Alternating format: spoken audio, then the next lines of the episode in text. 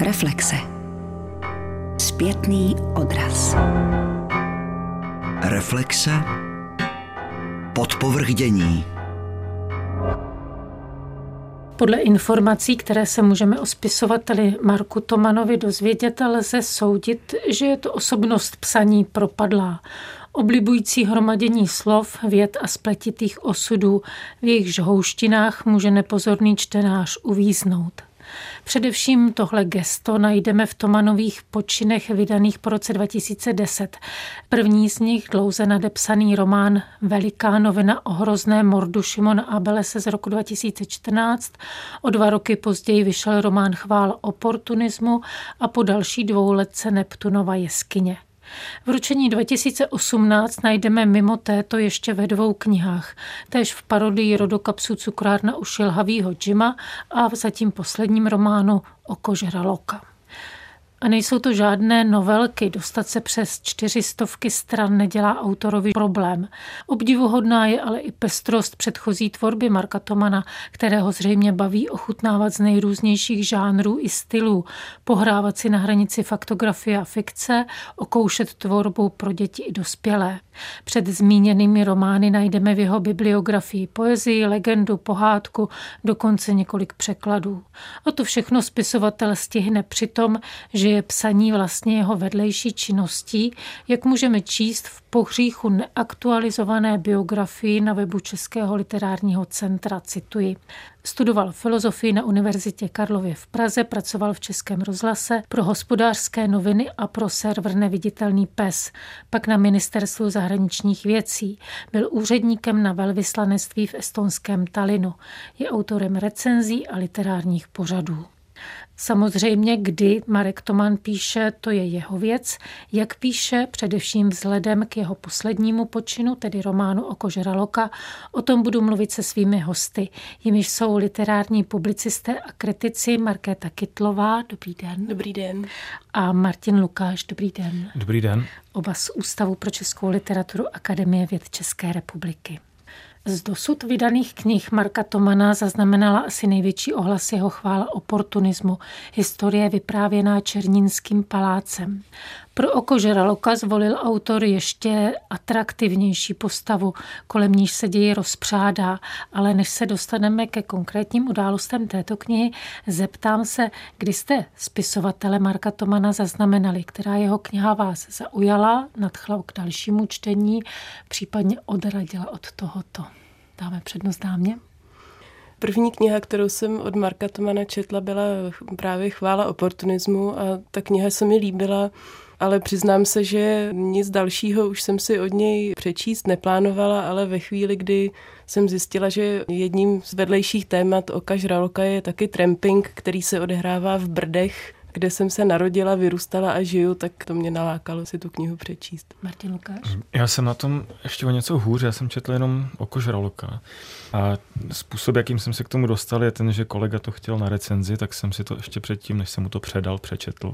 A lákal mě ten fučík, no, jak je tam zpracovaný, protože je to něco, co možná do posud, byť už po tom kritickém vydání reportáže na práce, je ta kauza nějak uzavřena, tak stále to vlastně není jasné, že asi se to ani nikdy nezjistí, co se stalo, ale myslím, že určitá ambice v tomhle románu říct k tomu své slovo je je uchopení látky na hranici mezi realitou a fikcí v české literatuře výjimečný, protože Marek Toman bere skutečné události, skutečné osobnosti a vsazuje je do souvislostí a vztahů, které jsou smyšlené. Je tenhle postup výjimečný, ať v současné nebo v tradici české literatury? No mně se zdá, že to historické téma jako takové výjimečné není, naopak je to v posledních letech, nebo možná teď v úplně posledním roce, třeba se o toho začíná trošku ustupovat, ale v posledních letech si myslím, že naopak ta historie a jako vybírání si zajímavých osobností nebo období nebo událostí a zpracovávání jejich eh, beletrizovanou formou je eh, nebo bylo celkem populární. Takže v tomhle ohledu si myslím, že to výjimečné není příklad třeba Němců v románu. Ano, to mě přesně napadlo dějiny světla, anebo další knihy Marka Tomana, tak třeba Chvála oportunismu. Tam on si vybral podobně atraktivní téma, mm, dosud eh, v podstatě nevyřešenou smrt Jana Masaryka. Dosud se neví, jak to ve skutečnosti bylo, jestli to byla sebevražda nebo ne. Oko žraloka má být čteno v tom smyslu románu závěru definuje historik Petr Koura v žánru alternativní historie.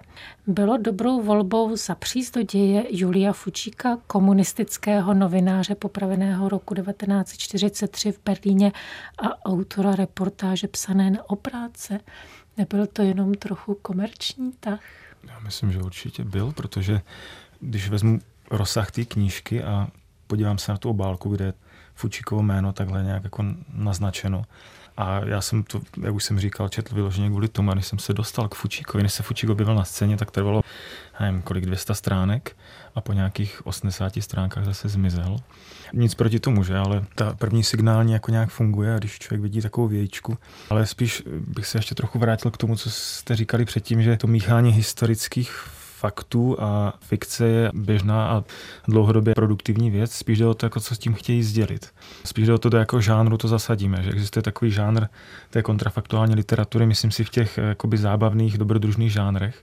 Napadá mě teďka knížka Peklo Beneš, kde vlastně se vyloženě jenom spíš pro v dobrým slova smyslu pobavení čtenářů se udělá nějaký zvrat jak by to vypadalo, kdyby ten neodešel od vesla nebo tenhle nezemřel, tihle nevyhráli válku a tak dál.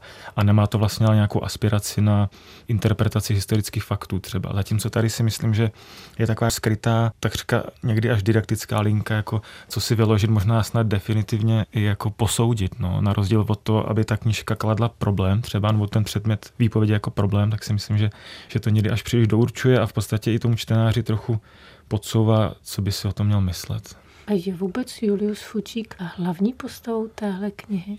No, určitě není. To, to asi neměl být, si myslím. Je to teda ten jeho antipod, aspoň teda v tom tradičním výkladu Jaroslav Klecan, řečený Mirek. O tom, že Julius Fučík byl exhibicionista, bonmiván, milovník převleku, romantický autor stylizující se do reportéra víme. Stejně jako o dohadech historiků o pravdivosti Fučíkových sdělení vynesených na motácích z pankrátské věznice. Stejně jako o záhadně nadstandardních vztazích s jeho vyšetřovatelem. Zkrátka dnes jde o postavu v celku probádanou. Ty věci, které nevíme, tak se asi nedozvíme, protože prostě už v archivě archivech ani nejsou. Hmm. O tom mluví i historici, kteří v těch archivech bádají. Objevil vám Marek Toman Julia Fučíka jste naznačili, jak to asi je, ale přece jenom se zeptám na interpretaci Marka Tomana k této postavě. Vy oba vlastně socialistickým vzděláním jste nezasaženi, takže s tím kultem krásného Julka jste se ve školních letech nepotkali.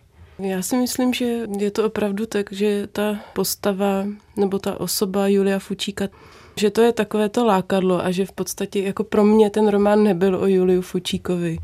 A když to srovnám s chválou oportunismu, kde se dá říct, že Jan Masaryk je ústřední postava, tam vůbec chronologie toho děje um, ubíhá tak, že příběhem Jana Masaryka ten román vrcholí je to i taková nejdramatičtější, nejvíc struhující část té knihy, takže je tam nějak logicky jako opravdu ten jeho osud a ten moment jeho smrti je to, o čem ten román především vypovídá, tady úplně ne. Takže, že bych se dozvěděla něco nového o Fučíkovi, nebo naopak, že bych si díky té knize začala říkat, že vlastně to možná bylo jinak, tak to už prostě dávno po tom kritickém vydání reportáže už víme. Teď mě napadá vlastně pořad historie CS, kde mluvil i autor doslovu Petr Koura s Pavlem Janáčkem, jehož otec připravil že tu kritickou edici. A tam v podstatě řekli, co bylo možné vybádat, co vybádali a už vlastně nějaké nové, podložené teda faktama, nové informace asi nezjistíme. Spíš teďka je asi zajímavý interpretovat ta prázdná místa. Což tady ale do jisté míry dělá vlastně Marek Toman, ale mám pocit, že odchází jako od Fučíka zase směrem k tomu Klecanovi. No spíš si myslím, že si v té postavě Klecana vlastně zajistil takové hledisko nebo takovou jako perspektivu, odkud bude vyprávět celý ten příběh toho krátkého 20. století českého a a je to vlastně docela tradiční schéma jako malého člověka na pozadí velkých dějin, že? což vlastně taky není nějak originální. Může to pro někoho být zajímavý, ale mám pocit, že jak jsou lineárně traktována jednotlivá ta období, tak eh, teď trochu předbíhám asi kritiku té knížky, tak směrem vlastně k současnosti je to čím dál tím méně no, zajímavý vlastně pro mě. I řekl bych trochu odbitější v tom vykreslení té doby nebo toho milie. No, já si teda zrovna myslím, že to tradiční schéma, jakože on přece jenom trošku obohacuje nebo mění toho malého člověka eh, válcovaného dějinami, že to mě na tom přišlo jako zajímavý moment, nebo řekla bych to takhle. Pro mě je ten román především o řeči, o řeči zneužité ideologiemi nebo lidmi, kteří řeč, jazyk, slovo zneužívají proto, aby mohli prosazovat nějaké svoje zájmy, ovládat ostatní. A ta postava toho Františka Tůmy je příklad člověka, který se snadno nechá v řečí, kterou v podstatě nerozumí, těmi vyprázdněnými formulemi, skoro nechá se jimi manipulovat, až se dostane do fáze, kdy zjistí, že vůbec nežije podle sebe, nebo že už to není on, ale že neustále plní jenom nějaké něčí vůli. V tomhle vidím takový zajímavý pokus, jak v rámci tohoto tradičního schématu přeci jenom se na to podívat aspoň trošku jinak. Jestli na to můžu reagovat, tak eh, kdyby se ještě trochu vlastně ustoupilo tady z té perspektivy, tak nakonec to stejně vměstnáme do podle mě to tradičního schématu v tom smyslu, že ten malý člověk vlastně nemůže nikdy jakoby přechytračit tu velkou dobu, nebo nemůže nad ní vlastně vyzrat vždycky semele nějak. To, že ho vlastně semíla v tomhle století většinou teda nástrojem řeči, kterým se manipuluje skutečnost a tak dál, je vlastně jenom to specifikum toho 20. století, ale ve výsledku zase pro mě teda ten román je spíš o nemožnosti určit v ten daný okamžik třeba jako pravdu nějakou. To vlastně nějaká subjektivně nazíraná funkce okamžiku, ta pravda. I pro toho klecana, který kolikrát vlastně něco pojal za pravdu jenom proto, aby vlastně si třeba zachránil krk. A teďka jako suďme ho, nesuďme ho, že to je otázka. E, škoda, že, že to pak ve výsledku skončí tak, že ten Vojta, který tomu Františku Tumovi alias Klecanovi naslouchá, se nechá jako inspirovat a jde teda na studia historie, jestli se dobře pamatuju, nebo inspiruje to k tomu. A vlastně nějak mu ten pohled toho teda starého pána, který se ohlíží za svým životem, jako moc neproblematizuje.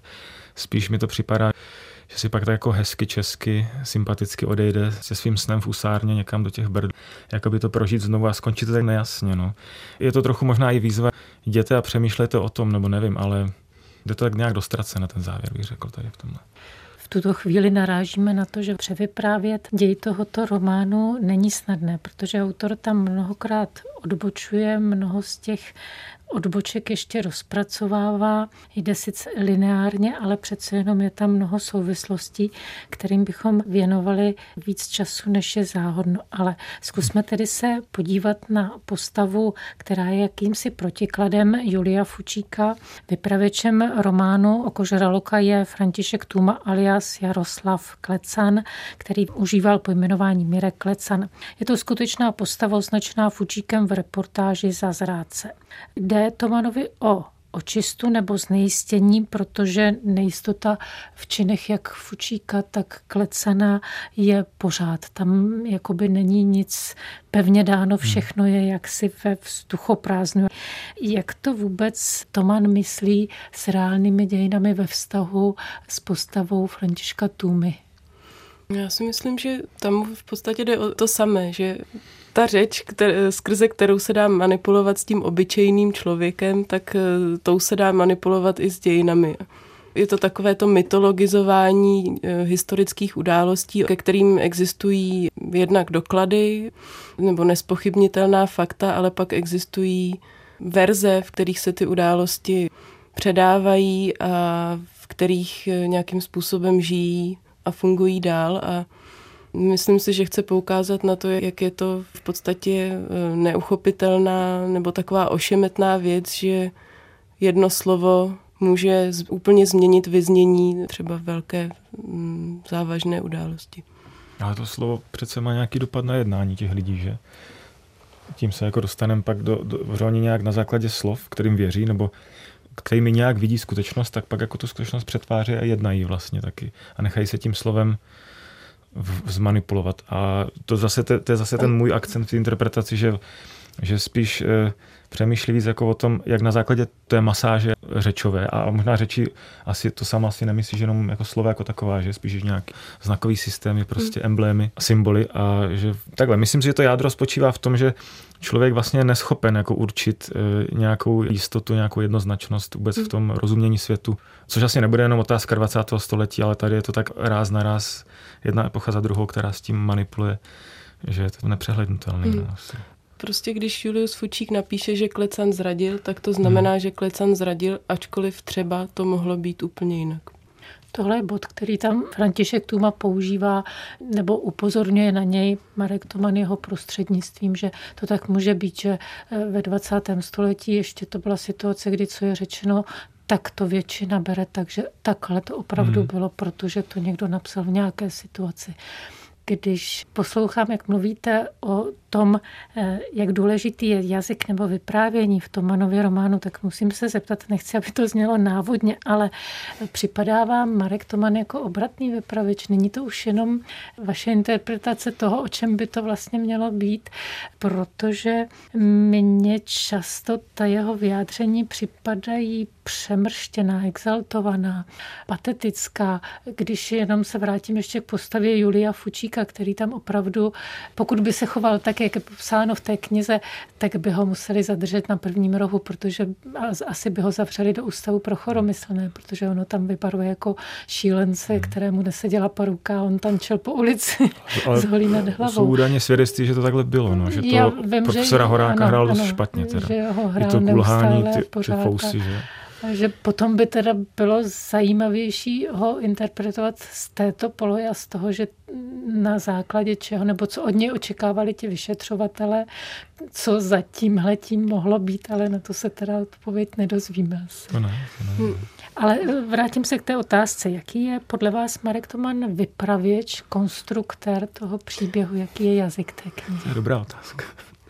Já si myslím, že jeho zrazuje to, že, že toho chce moc. Konkrétně v této knize prostě dal si za cíl jako popsat celé 20. století prostřednictvím jedné postavy když to zjednoduším. A už minimálně v první třetině je jasné, že prostě ten úkol je nad jeho síly, protože mám pocit, že třeba úvodní pasáže nebo pak ta část, kde líčí eh, válku ve Španělsku a Františkovo angažma v ní, tak eh, tam se mi zdá, že, a je to hlavně proto, že to vyprávění tam plyne jako neuvěřitelně pomalu. Tam třeba popis, teďka si nevzpomenu konkrétně na jméno té bitvy, ale je to taková ta nejkrvavější bitva, kde zemřela většina jeho kamarádů, s kterými tam jel. Tam prostě každá vteřina trvá neuvěřitelně dlouho a Myslím si, že tam se mu opravdu daří to napětí vytvořit, udržet a považuji tady tu část za opravdu strhující, ale potom čím dál, tak tím víc je to vyprávění a to jeho podání těch různých změn politických poměrů ať už jde o únor 48, srpen 68 a tak dále, tak je to čím dál tím povrchnější, protože už na to, už je, je to prostě moc velké sousto mi přijde. Já si taky myslím, že nejzajímavější, aspoň pro mě teda byla ta kapitola o tom Španělsku, ale to možná proto, že o tom i nejméně vím, pokud jde o, o něco, v čem vlastně žiju a co se tady probírá, protože ty české reálie neustále někdo převrací, nebo spíš mlátí prázdnou slámu a a o tom Španělsku to za stolik člověk třeba neví. A tam si myslím, že ta fabulace, které je tato kniha plná, dostane svůj prostor a v podstatě se to přelí jako nejvíc k fikci, kde nemáme potřebu, bezděčnou potřebu to nějak jako opírat o reálie. Byť samozřejmě Robert Kappa, jasně, i ta Greta, tam to i nejvíc odpovídá tomu, co je psáno tady v té anotaci, jo, že to je nějaký příběh lásky, nenávisti, strachu o život a tak dál. A kdy je to vlastně, řekl bych, dobrá, dobrodružná četba. Naopak eh, v těch případech, kdy je to jako historicky nějak zatíženo určitými fakty nebo souvislostmi, které on třeba převrací, tak tam se ty otázky, která tam pořád jako vysí, že jako otazník, která jako jak to bylo, nebylo, se člověk asi nezbaví. A připadá mi, že vlastně vůbec je, je v tomhle jako ten základní rozpor té knihy, že chce vyprávět příběh, to znamená, chce vyprávět něco, co se komu přihodilo od někud někam, to znamená fabuluje, a zároveň tím chce jako sdělit nějakou, jak se říká, message, jo, nějaký poselství. Jaké bylo 20. století, co se přihodilo, jak to tehdy bylo s tím a s oním. A tohle se mu takhle jako rozjíždí čím dál tím víc k závěru ty knihy. Skoro bych řekl, že má aspirace do jisté míry tak jako Hollywoodizovat to 20. století, že vlastně vybere taky ty highlighty a teďka s nimi nějak jako zaonačí a všechno to směřuje od konkrétního osudu k nějakému jako typu ale přitom vlastně naopak eh, tam neustále vrací ty konkrétní osudy, jako by znejišťoval tu typizaci.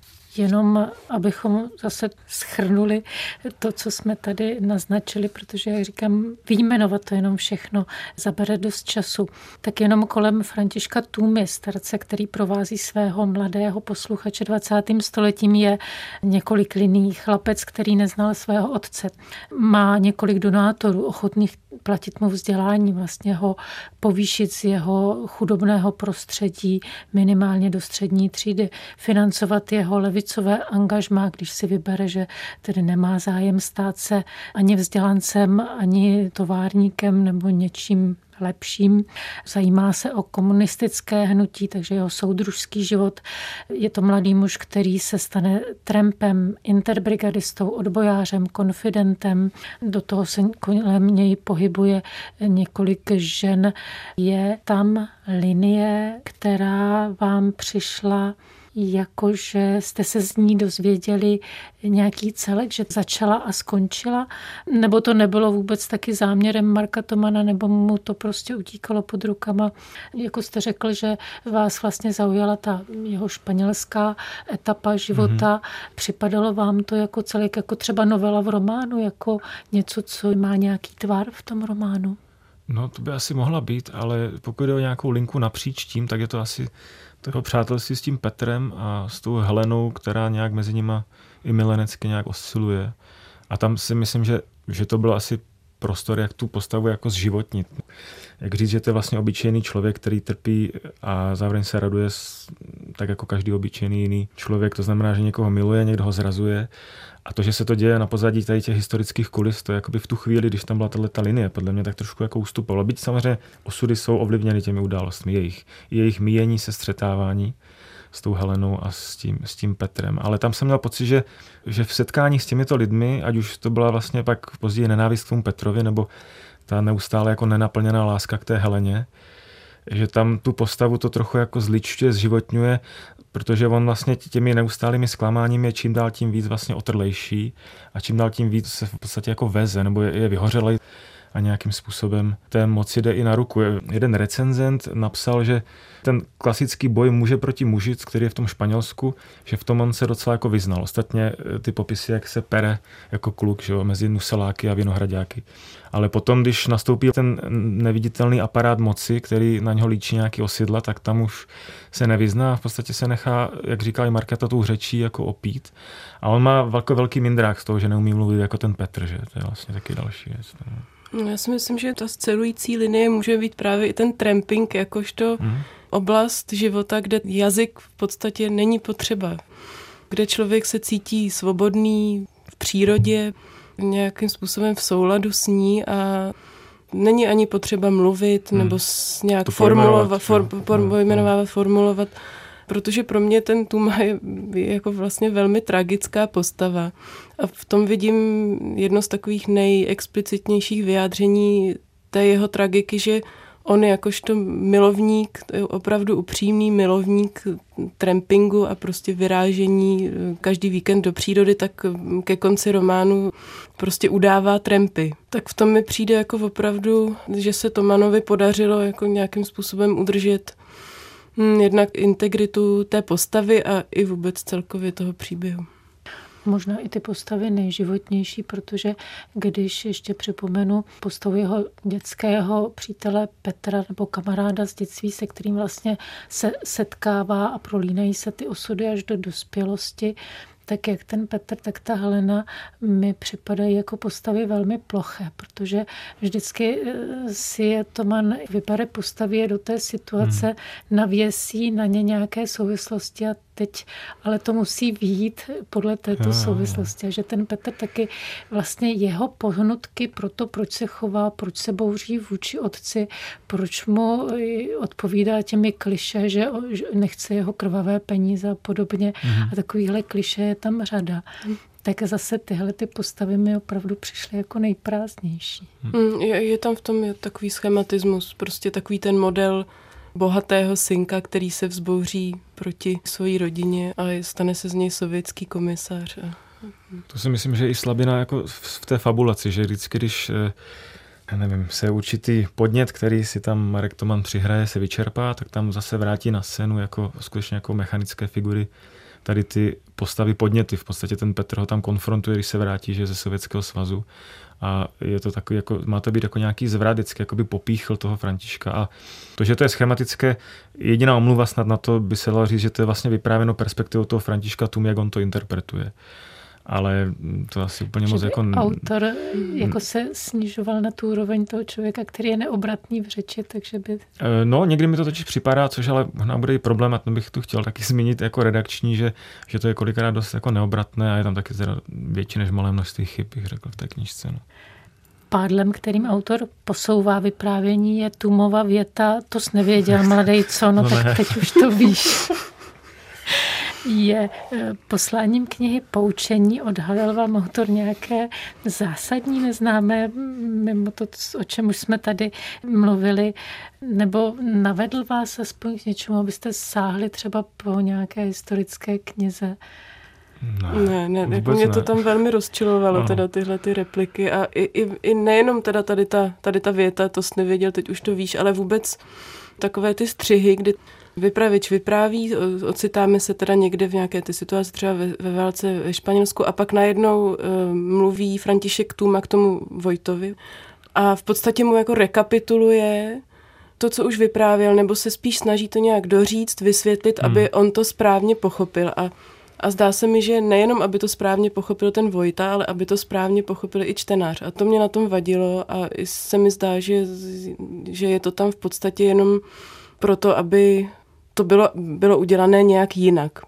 Že se snažil to nějak ozvláštnit nebo prostě zkusit nějakou jinou vypravickou figuru, ale vlastně opodstatněné tím samotným příběhem to není. To je pravda, no ten rámec by tam vlastně vůbec nemusel být, si myslím, protože na začátku působí jako odraziště, dobře, tak eh, berme to, že to je ohlédnutí zpět, ale ta informace může třeba nějak zaznít, že to by se dalo rozpustit v pár větách na úvod, protože ono, čím to čete dál, tak tím vlastně už méně se vrací k tomu rámci do té současnosti a už jak je jako rozpálený v té fabulaci, tak je mu vlastně, už to, to jako i ztrácí. No a pak to hrozně působí neorganické, neústrojně, když se vlastně po sta stránkách vrátíte teda do toho obchodu s těma kachličkami, nebo co je to. A, a tam ten starý dědula prostě mentoruje v podstatě toho Vojty, který je úplně bezradný proti němu, že?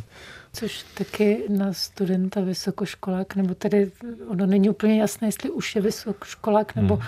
nastupuje. Pak nebo si neumím představit vlastně motivaci mladého člověka, který půjde teda studovat vysokou školu, proč by vlastně chtěl poslouchat takového pána takovým způsobem a tyhle ty věci, jo, to, to tam taky vlastně není nějak osvětleno. No. Nevím, přišlo mi to a i vlastně ten, co říkala i Markéta, naznačoval, že ty perspektivy jsou vyprávěny jinak, že tamhle to je vlastně vypravěč a tamhle to se vypráví prostě z perspektivy toho Vojty. Takže jako ich forma versus nějaká objektivní prostě R forma nějak to spolu moc nekomunikuje. Je tam jednota teda nějakého jako společných dějin, že se to odehrálo ve stejném prostoru. No i vůči tomu Františkovi vlastně tam se několikrát opakuje to, že co je i, nebo čím to začíná, on jako chlapec, když se rval s těmi vinohradáky, tak jak se mění v tu pěst a letí ta pěst. Potom, hmm. když hází kalamář hmm. ve škole, zase se mění v ten, a to, tenhle ten motiv je tam taky několikrát hmm. jako připomenutý. Hmm. A připadalo mi to taky, že Marek Toman se mu to zalíbilo, tak nám to několikrát hmm. připomíná jiná, aby hmm. nám to náhodou hmm. nevypadlo z hlavy. To je podobně jako s tím okem žraloka, hmm. že? které se tam jako taková vizuální metafora, myslím si, že by se to dobře filmovalo třeba, jako takový prostředek, tu a tam nejprve se zakalí to oko, že pak se pak zamrká na, na, to, na ty postavy. to mi přijde takový trošku, no. No já jsem se strašně snažila přijít na to, co to teda má vyjadřovat, tady ta metafora nebo hmm. symbol toho oka žraloka. A... ten fotograf, že byl opravdu byl v muzeu, nevím teď, jestli v Berlíně nebo kde si viděl opravdového žraloka mm-hmm. v lihu. Takže mm. tam to oko na něj no. tak zapůsobuje. Takže to, to není oko, ani nebo... vlastně, no. nebo metafora, by, je to do jisté Že nic nevyjadřuje, nebo no, jako no, by si díval do prázdna. to je černé oko, jenom mm. bez nějakého... No, ale stejně, stejně. Že pokud není, to měla být metafora k tomu mm. sledování nebo manipulaci nějaké toho Možná dohledu, spíš... tak to mi připadalo, mm. že nebo to neosobní, trošku... neosobní dění těch dějin, jakože že vlastně, které jsou vždycky nějak interpretovatelné ex post a přitom se dějí jako dost mechanicky. Být do nich zasahujeme, ale stejně se to vždycky nevím. No. Tak zpět k Františkovi. František Tuman nezná svého otce, ten se náhodou vynoří, když ho vyšetřovatel najde. Továrníka židovského původu jim šláme Františkovu ochotu ke spolupráci a udavačství.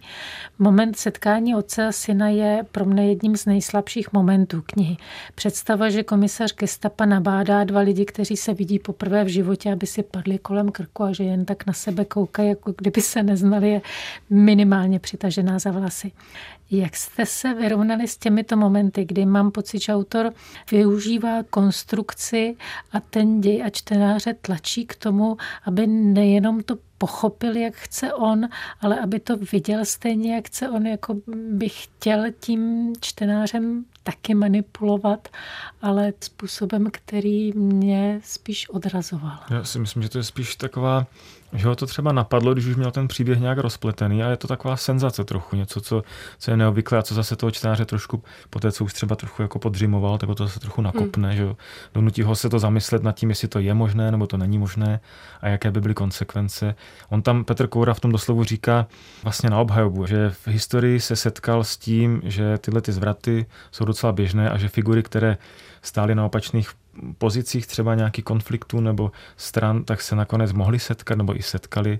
To je otázka té pravděpodobnosti, jo, takové, takové to kliše o tom, že historie nakonec to napíše líp než sebe důmyslnější romanopisy a tak dál, ale i to se musí nějak jako napsat, že vlastně umět. A, a tady je to, tady je to, tady je to spíš, spíš, spíš, mám pocit, že to jsou jako nedotažené nápady, jo, že, že, to, že se to, nechci mu to podsouvat autorovi, ale že se prostě mu zalíbí, že by to mohlo ještě takhle zauzlovat ale už vlastně jako dostatečně neopracuje to okolí vůči tomu a nerozpustí to nějak jako i řekněme nějak, protože myslím si ten nárok určitý motivace jednání těch postav je jako na místě u takovéhle knihy. No. Hmm. To tam někdy schází. A pomohla by tomuhle redakční práce?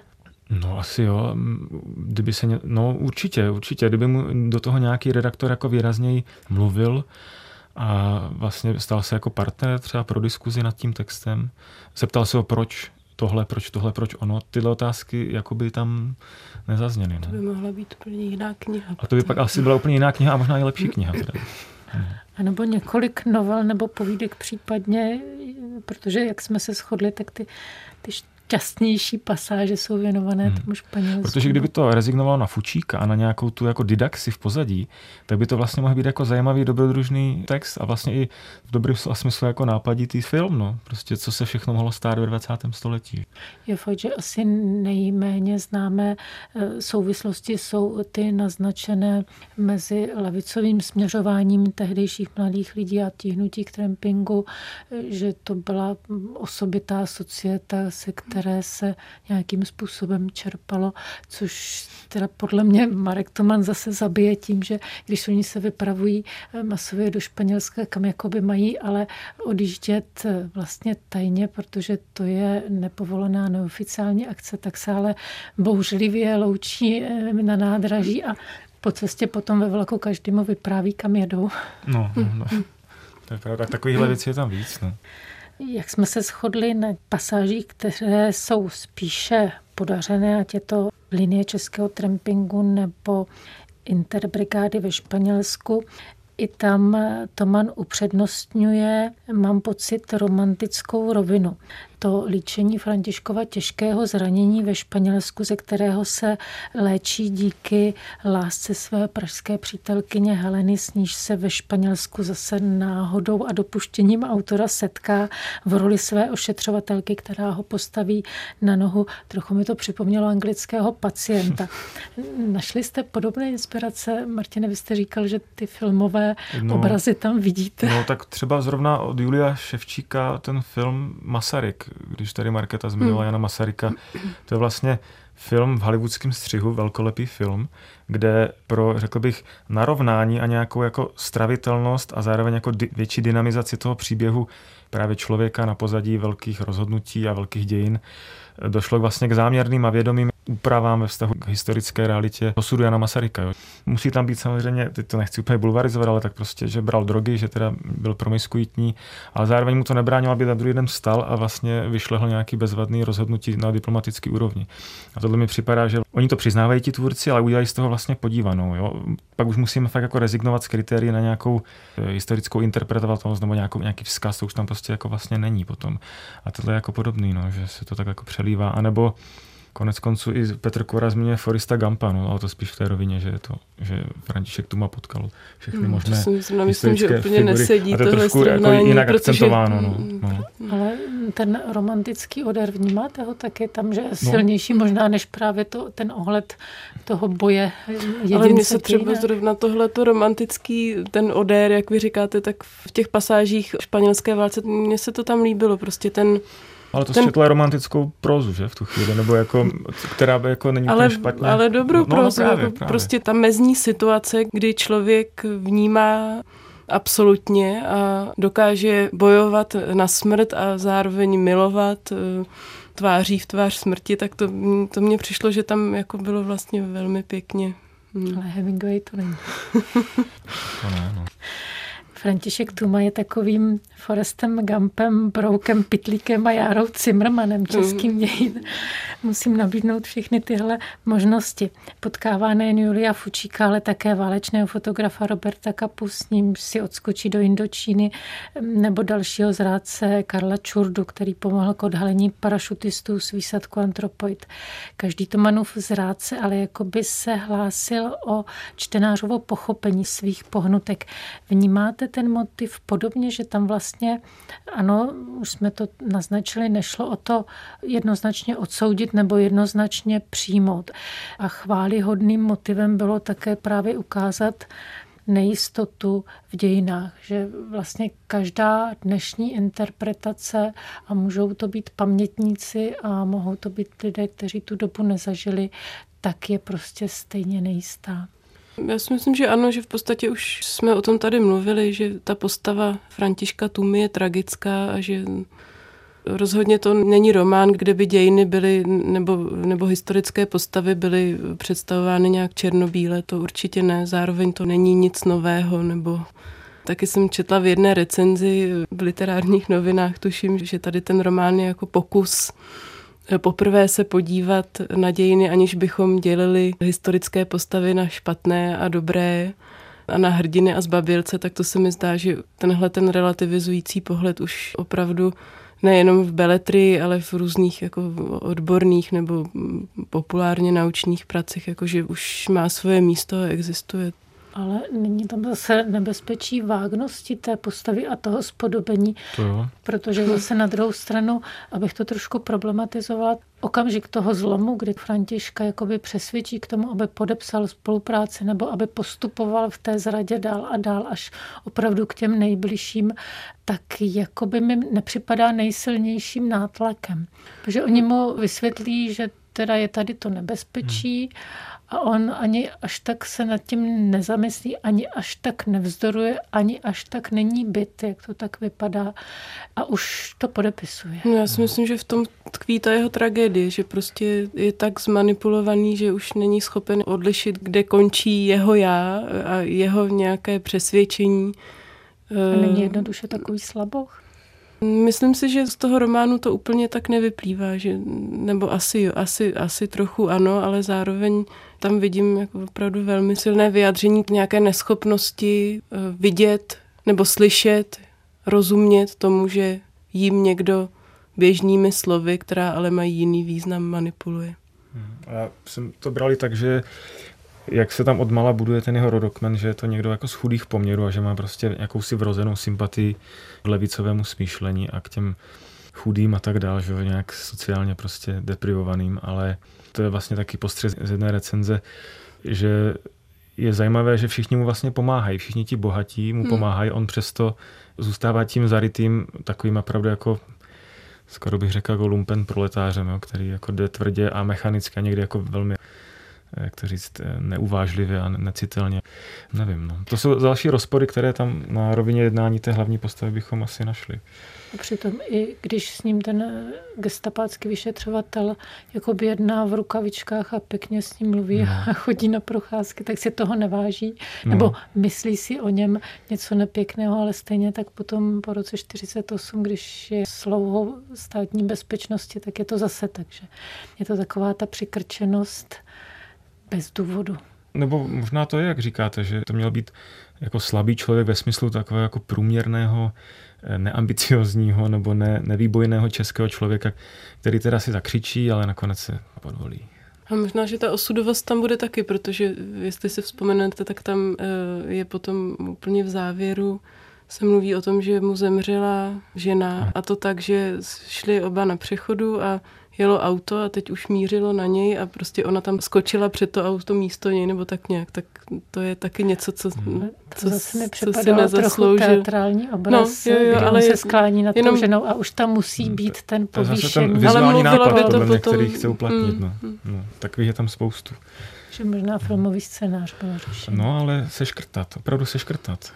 Přepsat něco i Mluvili jsme o poloze románu mezi realitou a fikcí. Není to zároveň román výrazně apolitický? Důležité zde jsou vztahy k ženám, k jeho matce, k milenkám, ale pokud to správně čtu, tak nějakou interpretaci nebo názor Nemusí to být, že by se chtěl nebo měl autor stavět na stranu tu nebo tu, ale prostě nějaký takovýhle dotek tam hmm, To jsou hmm. spíš takové jako floskule nebo stereotypy hrozně. Tam, když je tam ta postava toho pana faráře, tak eh, on vždycky jako to, k čemu směřuje, nebo to, jak to traktuje, tak to i někdy pojmenuje, že řekne, že se bál, že ho tam zneužije třeba, že, což je taková prostě úplně jako krátký spojení, jako hrozně. Nebo, nebo je to věc nějak podložená, ale zároveň mi to přijde vlastně, že, že s těma věcma je to, co je vlastně hrozně velmi níterné a, mm, jak to říct, eh, komplexní jako spletivo nějaké události, jedné historické je tady někdy odbyto dvěma větami s takovým velmi jako povrchním, to vlastně není interpretace té věci, to je spíš jako pojmenování takové dost jako konformní, ještě řekl bych běžný názor někdy kolikrát. A tohle samotný je tam i s tím, že když chce teda trošku to přečíst jinak, tu situaci a napsat trochu jinou knihu, tak někdy mám pocit, že těm tradičním zrádcům dá punst jako těm nevinným a tak to jenom obrátí, ale ve stejné povrchnosti to obrátí. Jo. Ten Čurda, to je politování hodná figura, i jak je napsaná. Tam by se dalo rozvinout docela jako eh, hutné psychologické drama na takovém případě a je to hrozně všechno takový jako kašírovaný a takový jako no, plakátový, jo, až hmm. někdy. Mně to možná přijde jako povrchní, až teda bulvární, někdy opravdu, no. jak si vybírá jenom, jenom to, co je na první pohled vidět a Třeba jak ten Petr přijede v srpnu 68 s ruskými uh, vojsky a teď po, on popisuje jeho oblečení, jak teda má na sobě pytlovitý, beztvarý kalhoty. Přijde mi to skoro až bulvární. Prostě, vlastně, no. že, jestliže byl někde záměr zaměřit náš pohled jinam, jinak, tak díky těm papírovým postavám se to nedaří. Mm.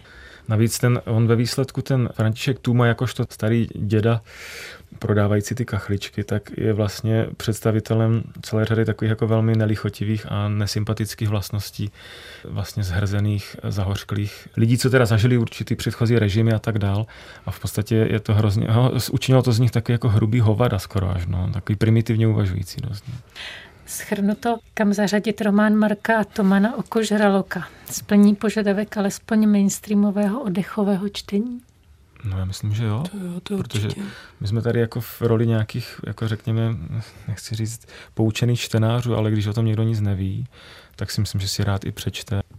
To je právě to, že nás všechny napadají, že jsme prostě profesionálové tyhle ty jako komplikace, že ptáme se, chceme o toho textu něco víc, ale když to někdo vezme do ruky, Hmm, já si myslím, že určitě, že ta kniha může eh, ovlivnit životy čtenářů. Například tady my dva čtenáři po přečtení knihy jsme vyrazili do no.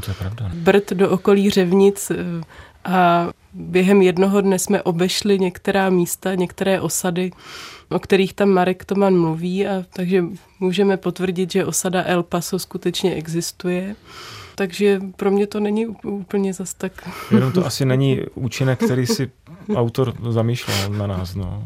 Ale dobrý, jako. Děkujeme. Uvidíme, které historické období se Marku Tomanovi zalíbí příště a komu nebo čemu svěří roli vypravěče. Já děkuji za to, že role debatujících se dnes ujali literární kritici a publicisté Markéta Kytlova a Martin Lukáš z Ústavu pro českou literaturu Akademie věd České republiky. Děkuji a nashledanou. Děkuji, nashledanou. Děkuji, nashledanou.